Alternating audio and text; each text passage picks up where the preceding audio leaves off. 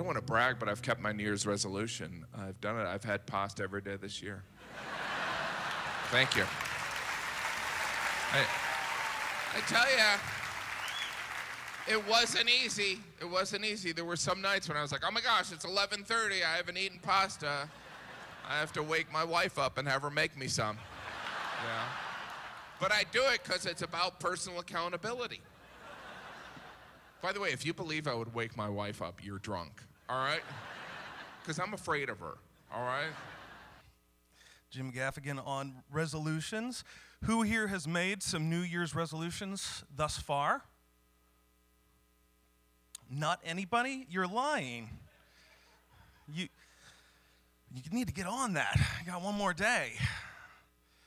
So, um, I want to talk a little bit about this idea that, that we all kind of go through this as we're approaching a new year where we're, where we're wanting to change. We want to transform into something new in the new year. Uh, in fact, uh, there, there's been studies that show at least 50% of Americans make some kind of resolution in the new year. 50%. Now, um, think about that. 50% of us, half of us, make some kind of resolution to change in the new year. How, what, what percentage do you think actually keeps the resolutions? Want to throw that out there? It's very close. It's 8% of people actually keep their resolutions. 80%, though, of those people that made those resolutions within two weeks have gone back to their old habits. Within two weeks. Now, why are we so bad at this? Why are human beings so bad at this? Well, some people think it's because uh, we, we just have improper expectations. We make resolutions that are unrealistic. In fact, Dave Barry wrote a column uh, in the Miami Herald once where he talked about setting realistic goals versus unrealistic goals. And he said that makes all the difference. So, for instance, here would be an unrealistic goal. In the next month, I'll lose 25 pounds. Realistic goal. Over the next year, taking it an ounce or two at a time, I will gain 25 pounds. And my face will bloat like a military life raft. Unrealistic goal I will learn to speak Chinese. Realistic goal I will order some Chinese food. Unrealistic goal I will read a good book. Realistic goal I will examine the outside of some good books, then waddle over to the part of the bookstore where they sell pastries. Unrealistic goal I will, volu- I will do volunteer work for a worthy cause. Realistic goal I will give myself a hearty scratching. Realistic goals. Maybe that's it. So, as human beings, we're really bad at this idea of keeping up with our resolutions. We're really bad at enacting personal change in our lives. And it's strange because we've accomplished so much as a species, haven't we? we have created life changing technologies. We have apps on our phone that allow us to find a date, send a date, meet a date, break up with a date, all without even talking to another person.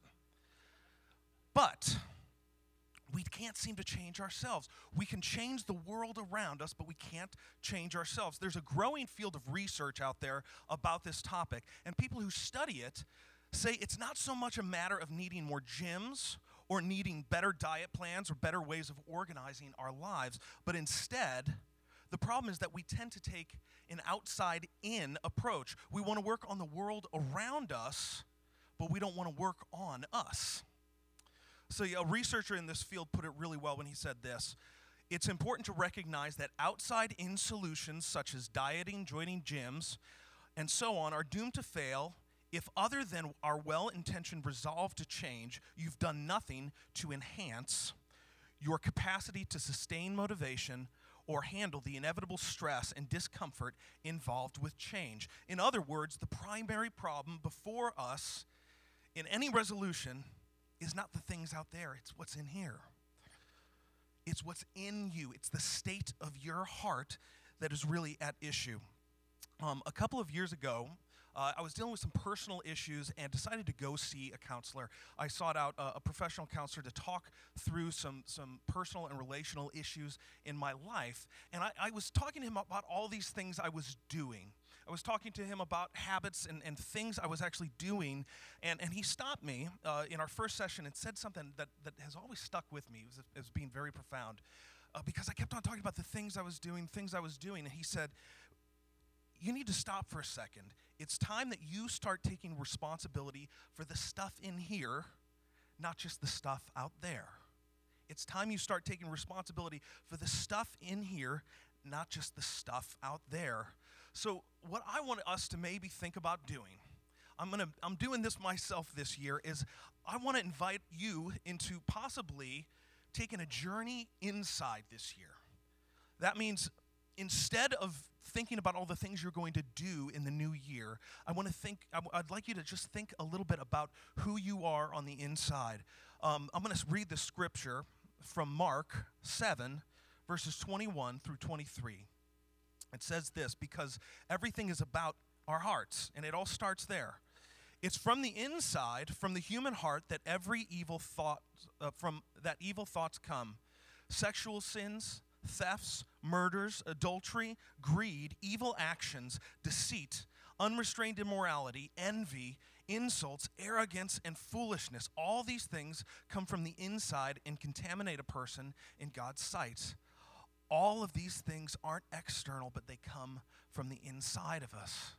So we think so much when we're th- thinking about the new year and our resolutions is what can I change about out there? And we don't always think about what's going on in here. In other words, what the scripture says, it's not just the person that cut you off in traffic that's the problem.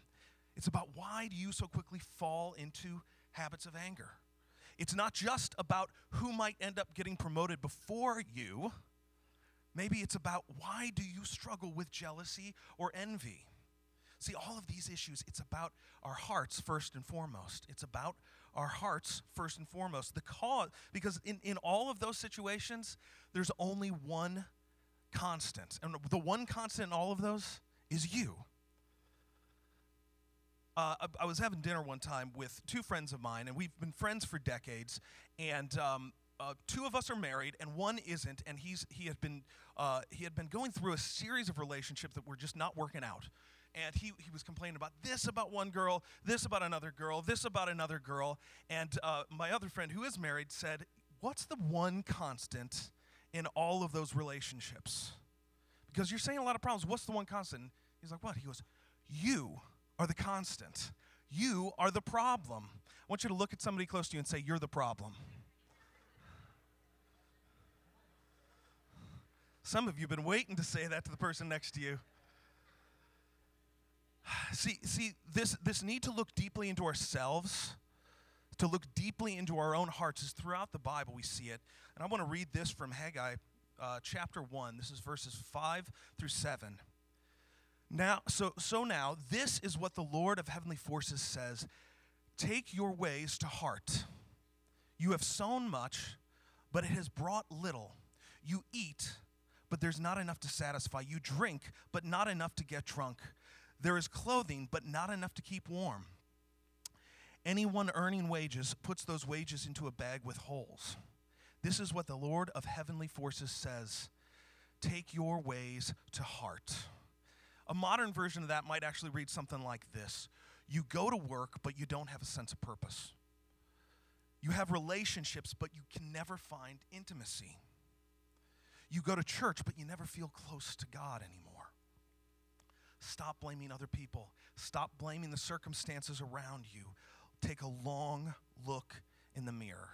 I wonder what it would look like for everyone here if instead of making a resolution to do something, your resolution was to take a long look in the mirror?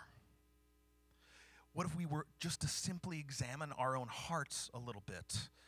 See, it's, it's not what we do in this next year that really matters to God, but it's who we become. It's who we become that really matters to God.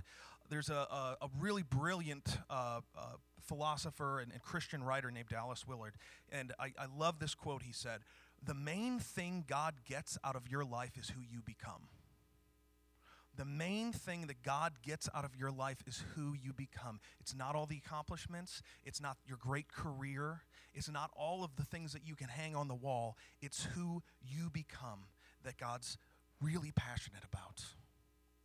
So, what's standing in the way of, of any of us from that kind of transformation, from becoming the people that God has called us to be? Well, you know, the, the scripture gives us a really crazy answer it's your strength that gets in your way. Or maybe a better way to put it is your self perception of your strength. Um, I'm going to read this from 2 Corinthians 12, 9 through 11 says this. He said to me, My grace is enough for you. This is, by the way, just to give some context, this is the Apostle Paul talking about struggling, struggling with uh, basically a weakness. And he said, he says this, and this is God speaking to Paul. He said to me, My grace is enough for you because power is made perfect in weakness. So I'll gladly spend my time bragging about my weaknesses. Who here brags much about their weaknesses?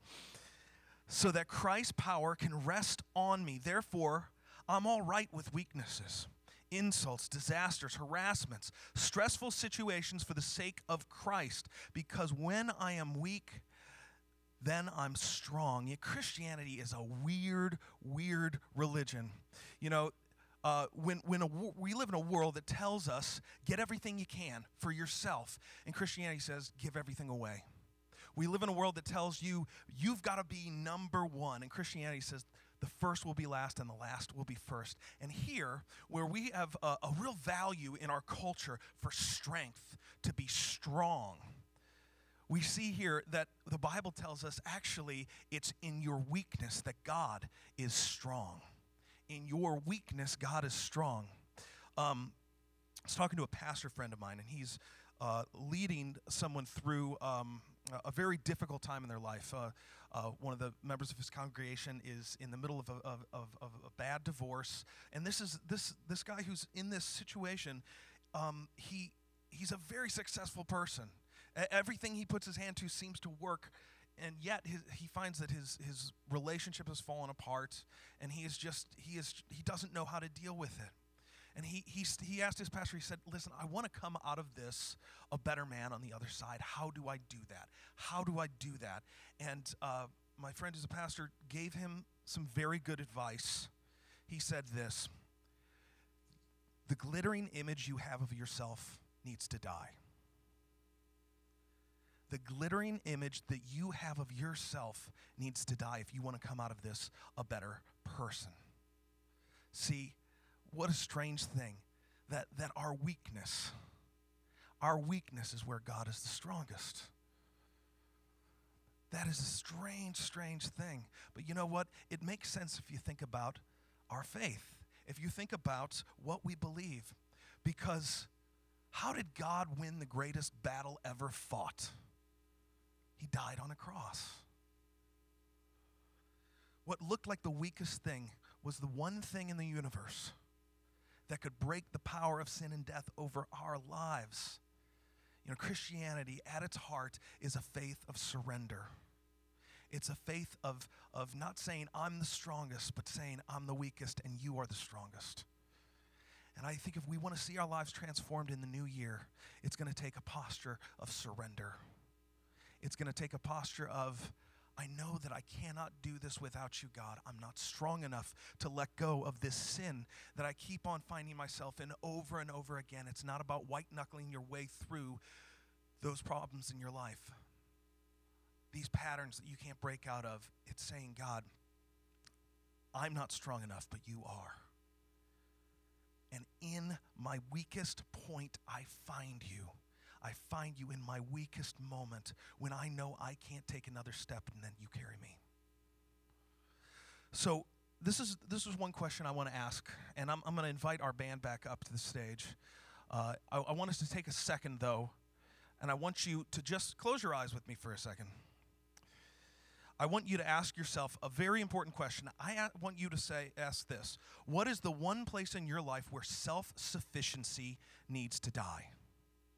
What is the one area in your life where self sufficiency needs to die? What is that area of weakness that you just need to give up to God today? Just think about that for a moment. What area in your life does self sufficiency need to die? And maybe offer that up this morning. And I'm, I'm going to pray, and I'd ask that you would pray with me. Lord God, as we are about to enter a new year, we want to enter it transformed by you. And Lord God, we want to be the people that you have called us to be in every area of our life. And that doesn't mean that we're stronger, Lord God, but it means that you are stronger in us. And so, Lord, every single person here, we, we, we want to offer to you that area of our life that you have highlighted by the power of your Holy Spirit that, that we need the self sufficiency to die. We need for our weakness to give way to your amazing strength. Lord God, we know that your grace is enough. That your grace is enough. That the same strength, Lord God, that rose Jesus from the dead, that rolled away the stone, we know that that is available to us, Lord God. So we're praying for your resurrection power to wash over us in those areas of our greatest weakness, in those areas that we know we need to change to be the people that you have called us to be. So, Holy Spirit, come.